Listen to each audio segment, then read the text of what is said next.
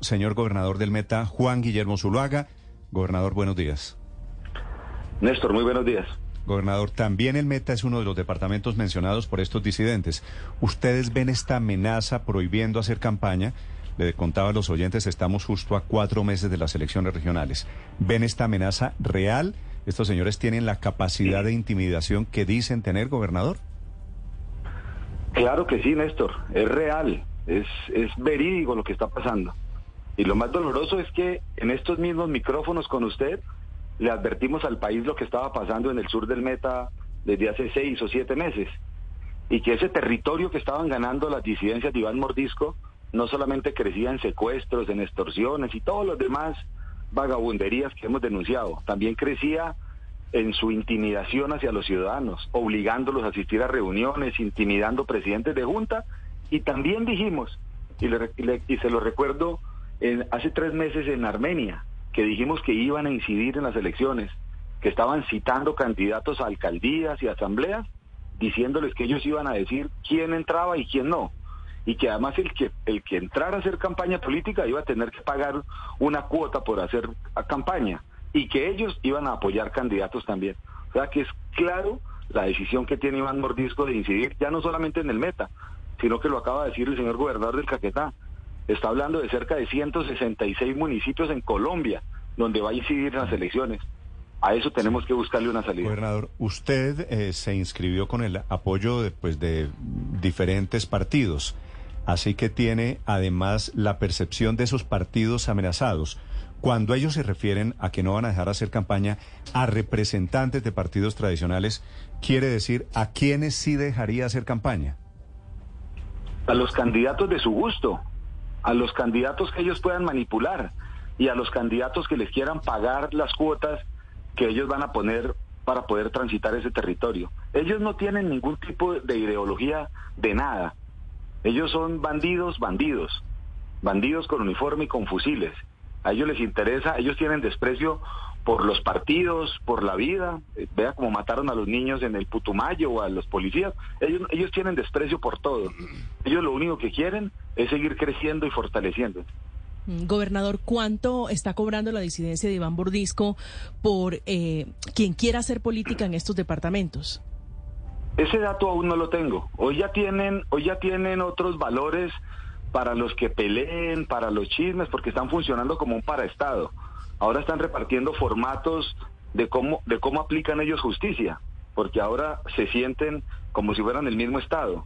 Ahora prohíben transitar motos de noche, camiones carpados, motociclistas, motociclistas con casco, prohíben eh, transitar a los ciudadanos por una zona si no tienen unos carnets que ellos obligan a que sean expedidos en un empadronamiento que hacen. Y ya tienen muchas tarifas para diferentes eh, actividades. Para esta de hacer política, todavía no sé cuándo se le vendrá en gana a Mordisco y a sus secuaces para imponerle a los candidatos. Sí. Hoy, eh, gobernador, ¿sería posible que los candidatos a alcaldías, a consejos en municipios apartados del departamento del Meta pudieran hacer campaña? Es muy complicado, es muy difícil. El señor registrador hace unos, hace unos un par de meses tal vez me dijo que las elecciones estaban garantizadas porque se aplicaba el plan democracia. Y, y, sí recordamos que siempre en elecciones hasta el último rincón de, Colombia llegan las mesas de, votación para garantizarle a los colombianos el sagrado deber de votar, que, que con eso cuidamos nuestra democracia. Yo le decía, y creo que hay que trasladárselo al gobierno hoy, el plan democracia debe empezar a operar desde ya, no solamente para que la gente vote, sino para que los ciudadanos eh, libremente puedan hacer sus campañas políticas y los ciudadanos puedan tomar decisiones sin la presión de nadie. Eso es lo que estamos pidiendo hoy, un plan democracia que permita que a todos los rincones de, Colombia y del Meta, especialmente de mi departamento, esté la fuerza pública, ya no a la defensiva, sino a la ofensiva contra estos grupos criminales. Gobernador, ustedes, los gobernadores, desde hace la rato están prendiendo alarmas. Eh, pusieron en redes sociales el tema de libertad y orden además de quejarse, ¿hay algo en sus manos o esto depende todo del gobierno nacional? En gran medida, Néstor, es un poco la impotencia que tenemos todos, en gran medida depende del gobierno nacional. Pero nosotros no nos podemos quedar solamente en denunciar y en advertir. Nosotros estamos visitando los territorios, llegando a cada sitio, nos hemos metido a donde nunca nadie se había ido a meter, porque es que no podemos tampoco solamente pedir fuerza pública, también tenemos que llegar como Estado, llegar con obras, llegar con soluciones, para no caer en el juego de que ellos dicen que es que el enemigo es el, gobierno porque nunca llega.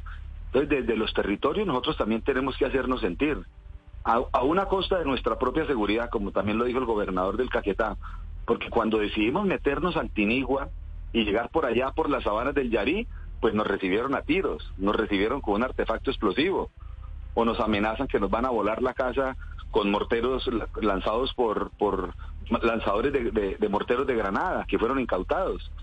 Lo que nosotros no podemos quedarnos solamente en la denuncia, usted lo ha dicho muy bien. Aquí también tenemos que actuar, llegar con inversiones, acompañar a la gente. ¿Yo por qué vivo denunciando? Porque si algo ha hecho, ha hecho muy bien Iván Mordisco, es intimidar y atemorizar a la gente. Nadie lo quiere denunciar. Nadie desde Granada hacia abajo dice absolutamente nada. Entonces a uno le toca denunciar, uno es la voz de esa gente.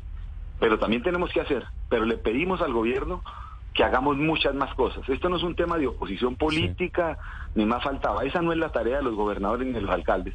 Nosotros debemos trabajar articuladamente con el gobierno, pero contando lo que está pasando. Una de las cosas que a mí más me impresiona de esta amenaza de estos señores de las FARC es que dicen en algún párrafo, les sugerimos respetuosamente, a las comunidades se refieren, que rechacen los apoyos de partidos o congresistas de partidos tradicionales.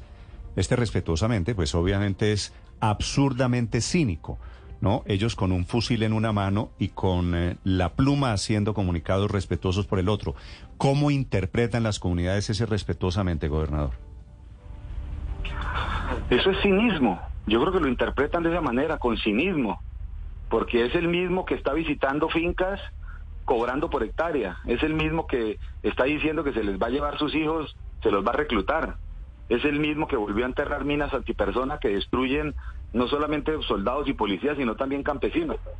Aquí hay mucho miedo, aquí hay temor, así no se puede vivir, vivir con miedo es una tristeza, que la gente después de tal hora ya no pueda transitar. Entonces ese respetuosamente no significa nada. Cuando usted mata cuatro niños indefensos, no hay respetuosamente que valga para nada. El gobernador Zuluaga, desde el departamento del Meta, uno de los departamentos afectados, atacados, amenazados por estos disidentes de las FARC. Señor gobernador, gracias.